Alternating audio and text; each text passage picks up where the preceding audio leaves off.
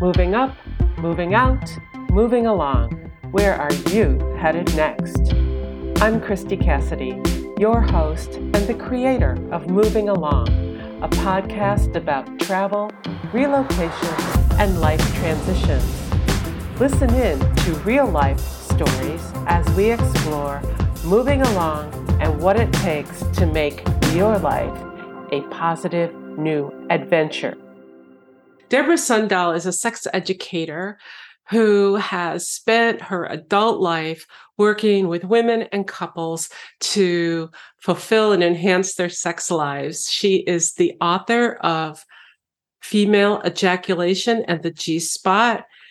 And I think it's been through two editions published by Hunter House. It has been continuously in print since it was first published, what, about 10 years ago?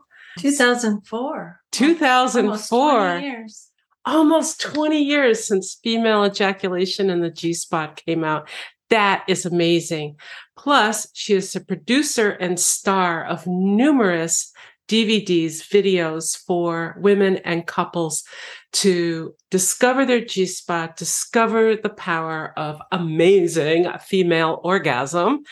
And now she travels around Europe six months a year, teaching women and couples in person how to find fulfillment in their sex lives. Welcome, Deborah Sundahl. Thank you for joining us here at Moving Along today.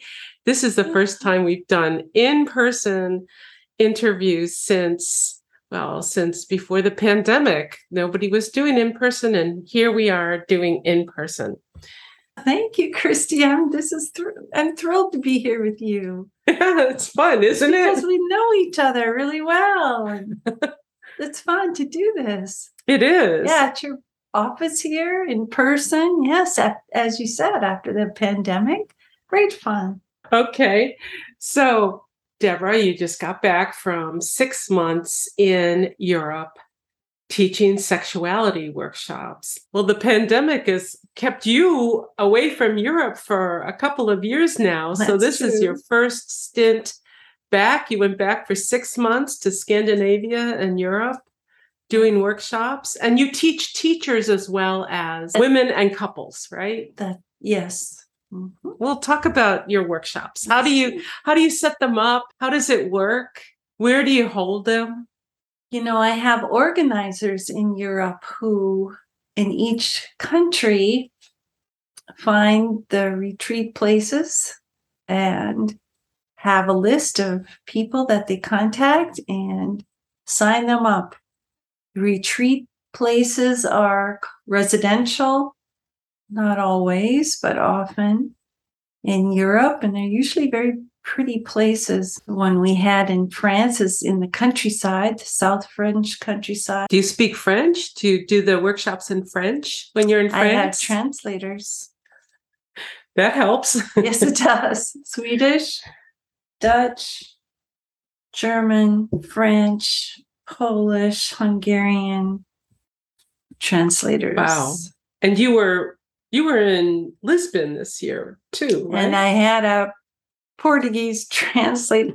No, actually, that was all English speaking.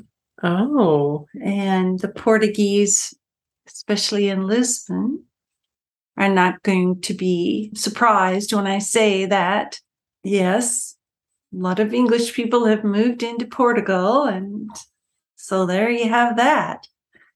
Were, were your were your workshop people in how do you say Portugal not Portugal like we do here. Portugal. Portugal.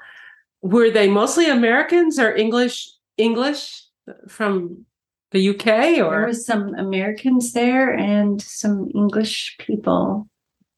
And you did one in Spain this year too? No, not this year in Spain. Next year I get to go to Spain for the very first time. Oh, nice. Mostly nice. I've been north of a line that was north of Italy. And how many workshops do you do on average? Over the course of six months, you do like one a week or? About six of them in a two month period.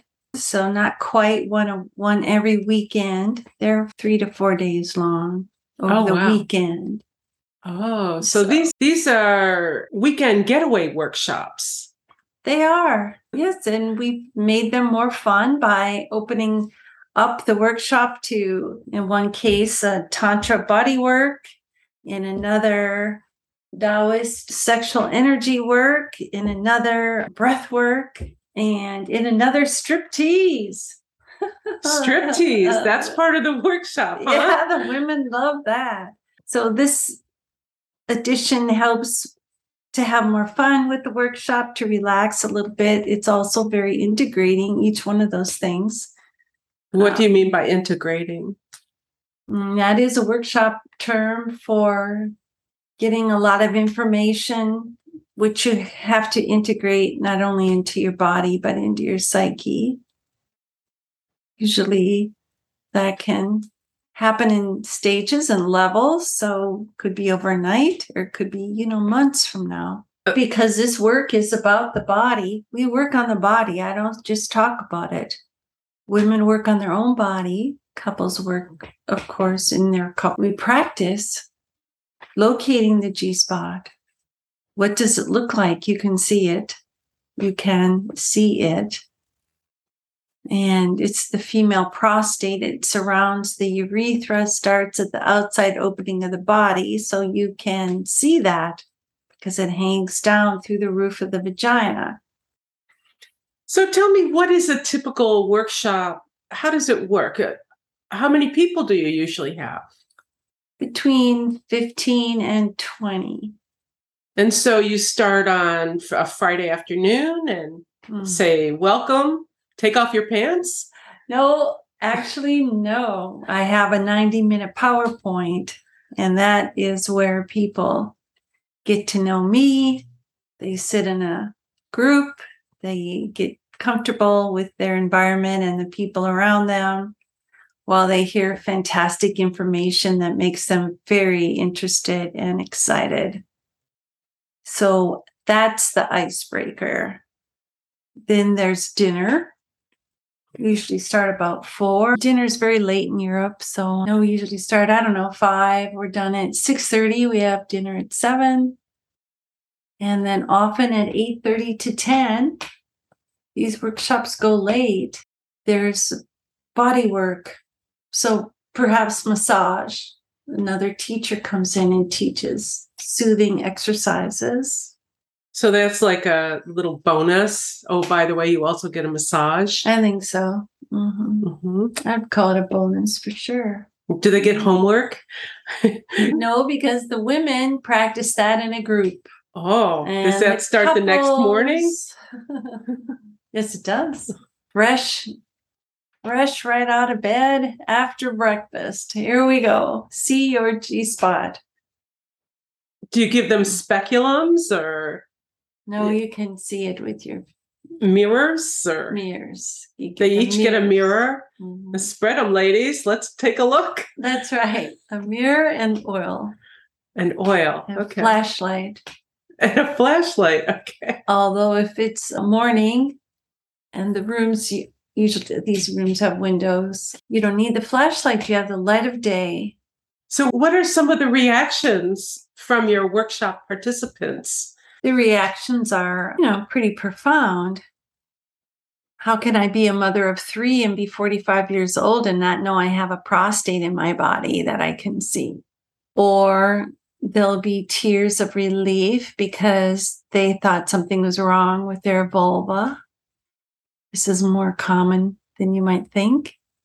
I'm here to tell every woman in the world nothing is wrong with your vulva. It is beautiful and unique, and you just need to spend time with her. Self care, beauty care, make friends. So it's really, really quite lovely. Would you say half of the workshops you do are with women only and half are with couples, or how does that work? Now, the majority is women, 85%. I don't do that that many couples workshops. Because there's less interest, or I think the organizers, I don't really know, just kind of focus on the women. Mm. Now and then there seems to be a need for a couples one, and so someone will organize that. So they spend the first full day of the workshop actually taking a look inside at their bodies, at their G spots, right? Or you call it the prostate. It seems to me that the prostate is such it's owned by men because there's only one thing that's a prostate. But you claim female prostate for women, right? Yes. Mm-hmm. And how did you come to that conclusion? Dr. Milan Zaviačič is Bratislavia University did a 20 year study, a cellular study of the female prostate. And his book is published full of dozens of colored pictures of the cellular structure of the female prostate. And in fact, the name of his book is called The Female Prostate. And the subtitle is From Vestigial Skenes, Periurethral Ducts and Glands to Woman's Fully Functional Prostate. Oh my. no, if that isn't a banner slogan, I don't know what is. So that was a statement. And he made it right on the cover. And then he shows the female prostate.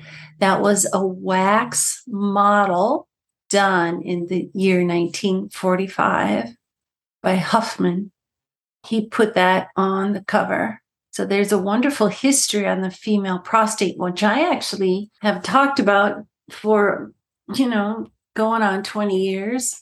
Last winter, I decided to read up on these people a little deeper. I've been talking about for so long, and I was absolutely fascinated. I found their pictures. I've inserted their pictures into the uh, PowerPoint, and now I know a little bit about their history.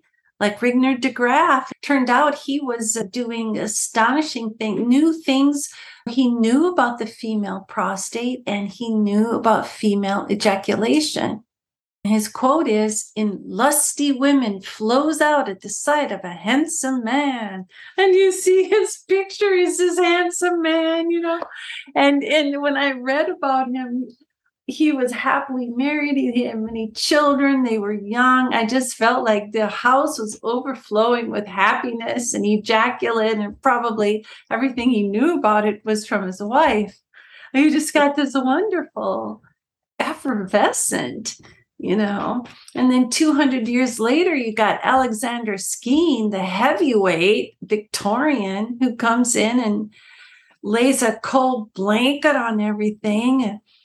I mean, and says, no, there's no prostate. It's just two glands that sometimes become obstructed. Wait, so was the first one you mentioned, is that Grafenberg or de Graaf? Is that's the name? De Graaf. That's how the G spot got its name. No, not from because he's from De, de Graaf is Dutch. Grafenberg was in the year 1930 after Skene. So in between the lusty lady and the yes. The G spot, as we know it, the modern day G spot, we have the big Victorian wet blanket. Right? That's we totally do. It took a deep dive downward to obscurity. Absolutely. So, do you think that women in Victorian times didn't have as much fun? I kind of think they did. Under the wet know, blankets? I don't really know, actually. I know they developed the vibrator then in Victorian times. I think Freud and was subs- you know, they were handing them out saying you probably need some of this for the hysteria. I forgot about Try the hysteria.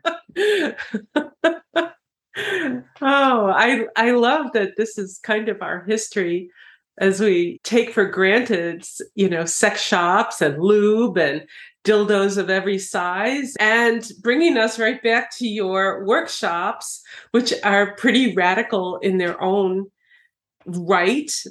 But I'm going to pivot back for a second and say you've been a radical sex educator from the beginning, from all of your adult life. Do you want to talk about that a little bit? Well, right out of college, University of Minnesota, where I studied women's studies. That's the history of women. Not only the history, but women's studies looks at every aspect of life and talks about women's contributions there, which in 1982 was new news to a culture that was really male dominated. Just remember that in 1982, there was maybe two doctors that were female. Okay. They did not exist. Not like they do now. exactly. The changes have been amazing in two generations. So, well, on the heels of the second wave of feminism, right, in the 70s. Mm-hmm. Mm-hmm. And when I finished, I was like, well, nothing's going on in sex with women. There's Playboy, and that's it. Where's the women's magazines?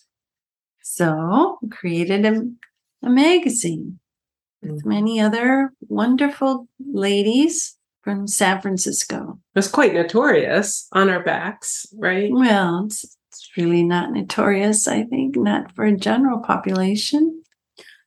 right? You don't think it was it was notorious at its at the time, I think. At the time it was more than underground. Right. And now, so many years later, the archives of that magazine are at Cornell University in the Human Sexuality Archive. That must make you feel pretty proud. Yes, it does. It's quite amazing. And that's a huge archive of sexuality material, most of it from the 60s, 70s, and 80s and 90s when it was really gay men on the forefront of that sexuality movement. Lesbians were we were influenced by the gay movement for sure as women coming out and supported by them, understood by them. Influenced and would you say to a certain extent inspired? They took sex out of the closet and they made it public and they made it sexy. Mm-hmm. I mean, men were not sexy right? well, I they never thought were. so. But... no, well, well, they weren't didn't have too much to offer straight women either. you know, as gay men looks where they were sexy, they got in touch with their sexual chakra and let it rip. Was really nice. they expressed it. It just wasn't some act in the dark no, mm-hmm. they gave it a lot of expression from costumes to parties to political articles and journals that were top notch. They broadened the topic of sexuality tremendously. And they really did set the standard, which we as lesbian women creating our magazine were more than happy to follow in their footsteps in that way. And so we too created images that had never existed before in modern times. And they were sexy, that's for they sure. They were sexy. and so were the butches in there. They were sexy too. Yeah. we were really getting off on this on our backs, sexuality. Well, I was going to say the next thing, uh, you know, and then we come to AIDS. And I think a lot changed then no matter what kind of sex you were into, whether you're straight or gay, the whole world changed with AIDS, it seems like to me. But you were in the thick of it in the world of sexuality. We were in the thick of it with the magazine because the magazine was just getting started. It was going on year two. We started in 84 and I think 86, AIDS really hit. So we barely got out the gate and we're like, this is going to shut down our entire effort here to make sex public, to make it positive, sex positive, you know, to have people talk about it and engage with sex, meaning, you know, have sex parties if you want, explore, experiment. It's okay. You learn so much doing that about yourself and about others, and you learn sexual tolerance. You might not like that, but others do and what you'd like, others might not like, but you just learn tolerance. There's just incredibly rich, fertile ground there. So what we came up with to was safe sex. And of course, the CDC wasn't talking about lesbians and safe sex because lesbians didn't exist. and We're they certainly sexual beings. So we Exactly. we came up with everything. We got the dental dams and did all this. I remember we did a strip show once and I danced to a song and passed out dental dams. I mean, you know, we did promo around it too. That's it was- great. it was a- I mean, there was a lot going on there. On Our Backs was very influential Oh. to the whole lesbian community. And your role in it in promoting safe sex and the videos and magazine while you're at it, right? All right. But it sounds to me like, from what you're saying, is that was really a formative way of thinking about sex and learning about sex, learning about sexual pleasure. And it sounds to me like that's still your credo, if you will, your basic belief is like, yes, do it in groups. Yes, learn by doing. That's the only way you're really going to do it. And that it's still a fundamental part of your workshops. Yes, indeed. And let's add communication to the list that you just said. Communicate how to tell your partner what you want. First of all, you got to know what you want. Number two, that takes some work. And then how do you communicate it? How do you get those needs met? And that brings in consensuality, which, of course, now, you know, is a big deal with Me Too movement. But the fact of the matter is that the, the gay S&M community in San Francisco had were the very first people who had drawn up consensual rules for S&M play. Nobody knows that history, but we knew it at On Our Backs. We were completely influenced by that. It's just it's sex is consensual and you have rules and you have safe words. And if somebody says a safe word, you stop. Period. You don't mess around with that. So this is how I was schooled. You know, I was schooled by the gay community who were also doing SM. They were doing it all, drag, everything.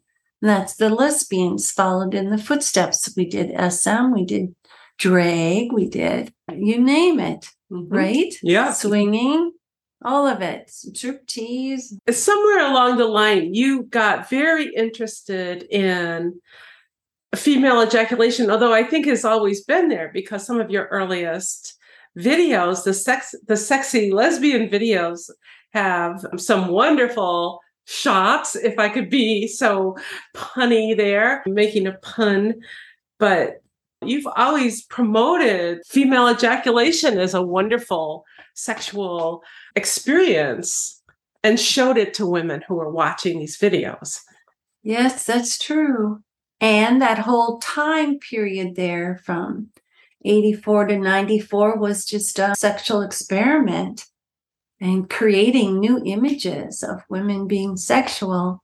So the ejaculation was just one of many other images, but it was there initially with everything else. Yeah. You started writing female ejaculation in the G spot. 2004, That's when it was published. the book, Yeah, but you started writing it before that. only 2002, really. Oh, pretty good. Mhm. So that was kind of a passion project to write that book. it was it was also a transition project because i stopped being involved in the magazine in 1994 my book came out 10 years after that. And what was the life transition happening in between? it was midlife crisis age 40 oh what am i going to do now?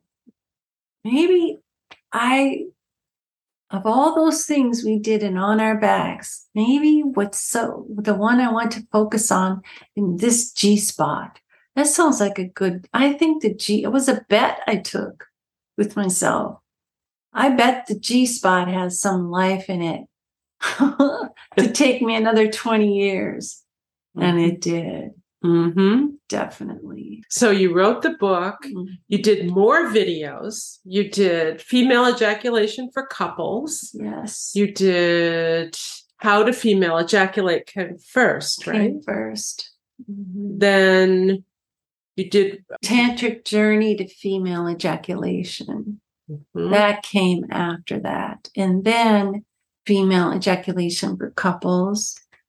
And then female ejaculation, the workshop, which was shot in Paris and edited in Paris, but all with Parisian crew and team and And know, translator. and the, and the book publisher. He translated my book and he made the video. Do you think that's part of why the workshops are still are perennially, I should say, popular in France because the book exists in in French and there's a French connection, if you will. Oh, you know, it's the PowerPoint lectures that keep everything alive. You know, you have to. I mean, I wrote the book and then I'm like, oh my, I got to sell this. How in the world am I going to do that? Never occurred to me.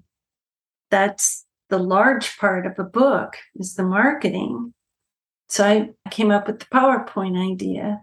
I put on a business suit. I got the PowerPoint in my briefcase. And I went to these little erotic boutiques that were owned by and for women This was in the United States at the time. in no in Europe too. Oh, in Europe too. Every major city in the Western world had a women's erotic boutique. They carried only the quality sex toys and still do, and information like books, etc. And their ethics were to have educational courses in the evening. So you saw an opening there. So- Mhm, I'm sorry, all, all the double entendres here. But well, that's your brain. that's my brain. You saw a business opportunity to sell your book and your videos. right? Yes, absolutely.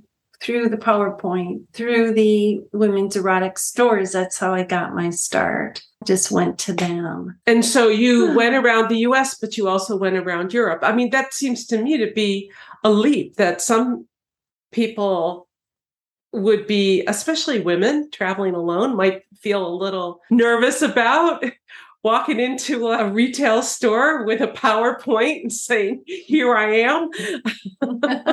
and you're going to learn about your prostate. Hello.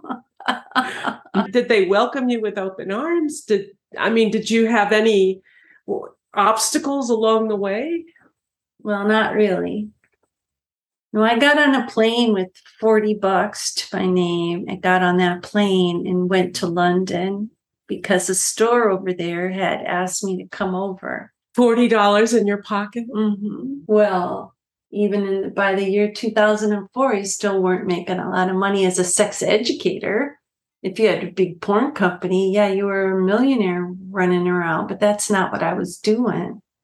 You know, I wasn't there doing Hollywood entertainment and fantasy fulfillment. I was really dealing with what people are really doing in their bedrooms. And you don't make a lot of money doing that. Did you call yourself a feminist porn company or feminist sex education? I don't know if I ever liked the word porn, but the sex education only came out with my book, 2004. Really, you could Google sex education for adults and you would never find anything.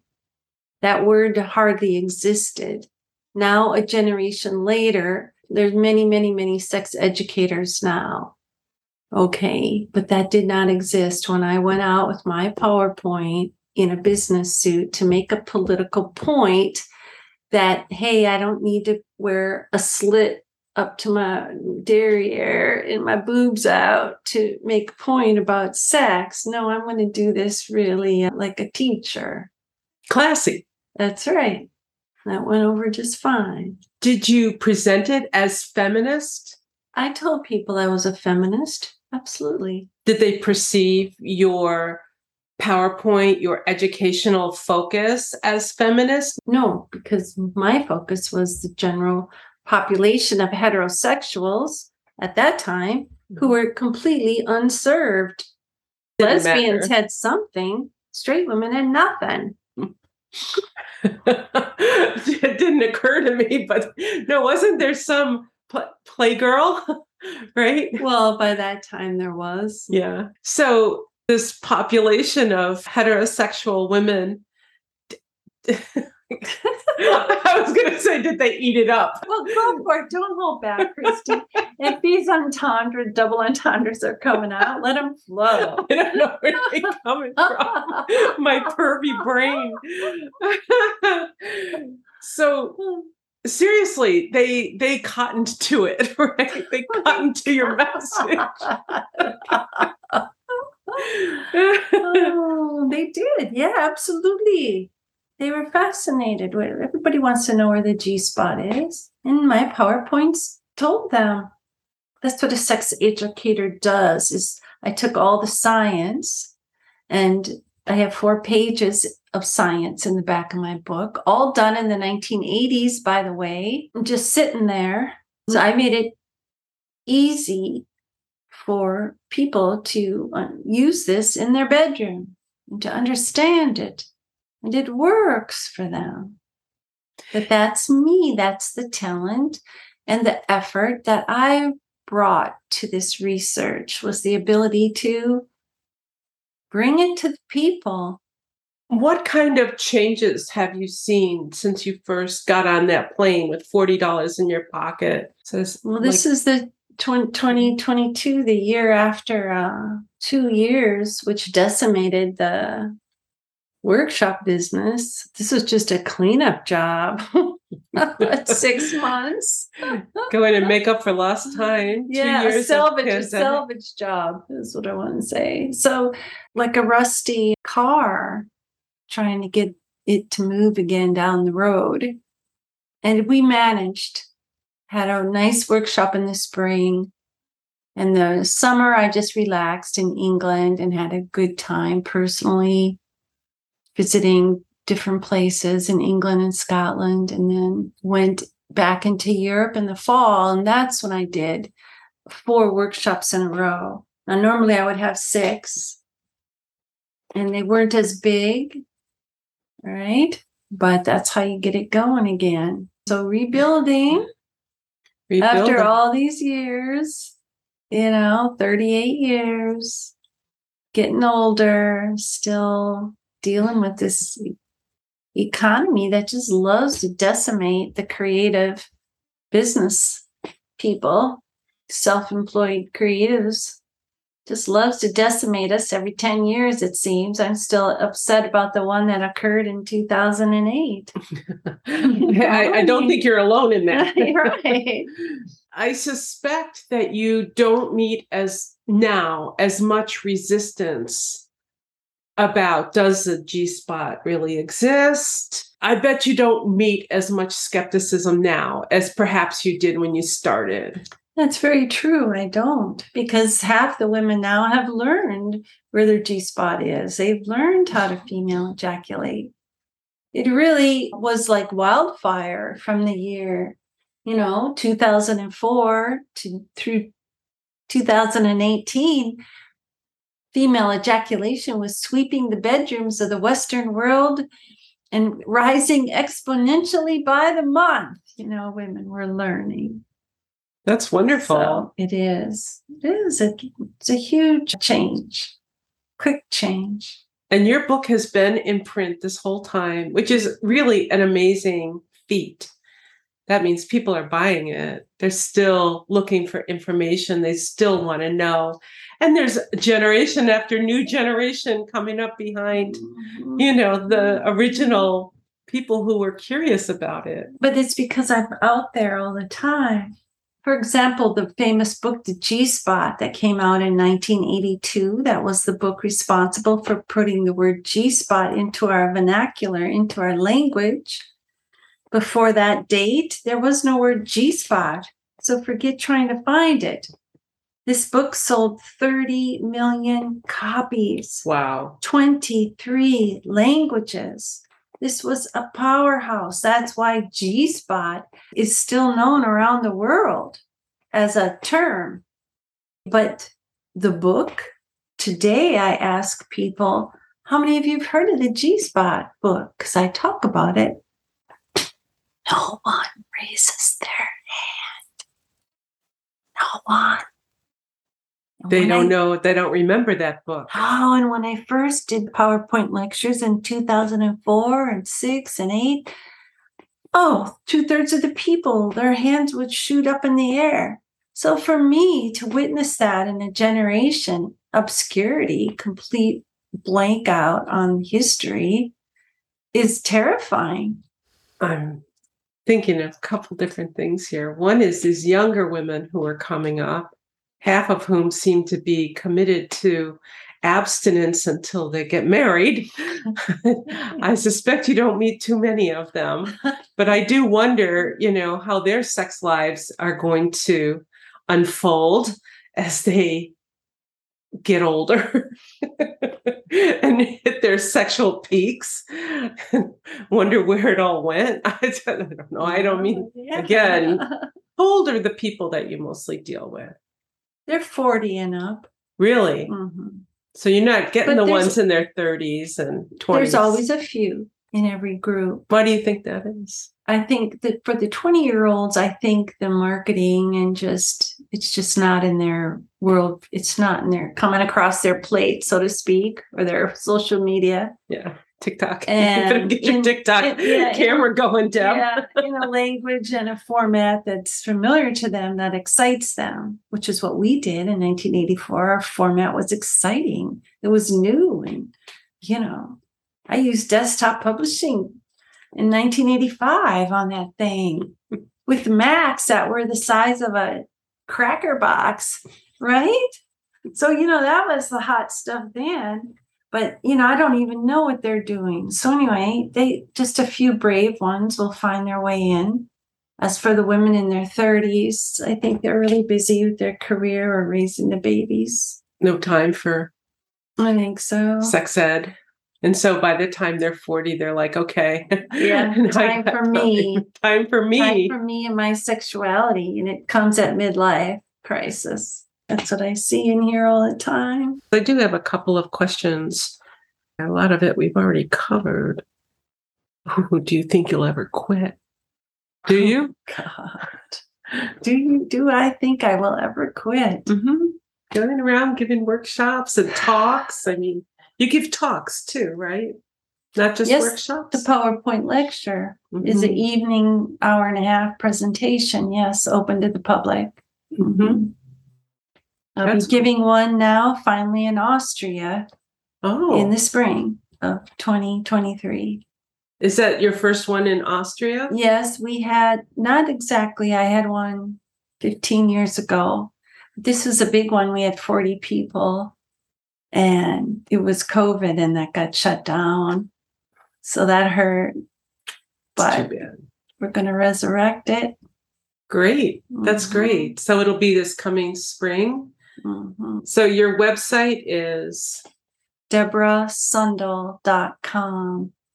and that's where you put your events and what's forthcoming. People can find. Yes, on my workshop page, my Mhm. lecture page, they can find the dates there. hmm And there's And we'll- links to my store, or I have a shop. You can also shop on there for these videos in my book. And I have a sex toy that I made, an effective G spot sex toy that's on there. What's mm-hmm. that like? What's the G spot sex toy? get a toy with a lip on it. Looks like a penis lip. So guys this is a renaissance for the penis. Listen up. Forget the vibrator. Do not vibrate the g spot it is a organ of the body. It's a prostate okay nobody's died but you know let's not tax this organ any more than it's already been rammed at and you know slow down. That's what i teach. Slow slow slow sex. I mean see there's so much to say about it. Do you see how i can talk easily an hour and a half?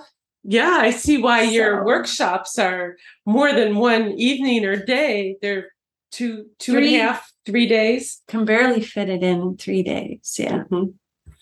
So, this is a podcast about uh, relocation, moving, travel, and life transitions. And I think what we've been talking about is life transitions because this is like life changing. Discovering your G spot and discovering that me, me and my sexuality is life changing for women and for probably for men or their partners as well right i wondered if you what what was on your horizon is you foresee continuing to maybe hit more secondary cities or go back and develop new audiences? I don't feel drawn to any place outside of Europe.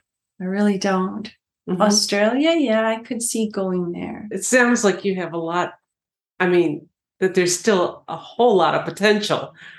Totally. In working this market that you have built up and watched knocked down for a couple of years during the pandemic and building it up again. Here we go, mm-hmm. right? Mm-hmm, right. Yeah, with a new audience with new audiences. Yes, yes. I mean, it's becoming more and more mainstream. It's no longer niche. No longer a niche. Well, wow. maybe. I mean, when we started, it, the, we called it the Sexual Outlaws. It was beyond underground, mm-hmm. the magazine on our backs, and then it became a subculture, which means you can find it on the internet. you know, and now this is more than a subculture this is really good getting out in the main in the mainstream certain areas of the mainstream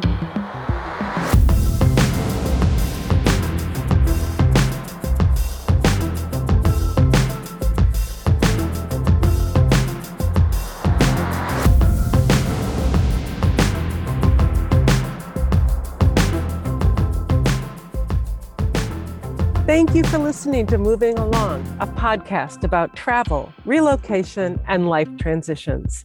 If you like what you hear, please share and subscribe. You can find Moving Along wherever you listen. This show was edited by yours truly, Christy Cassidy.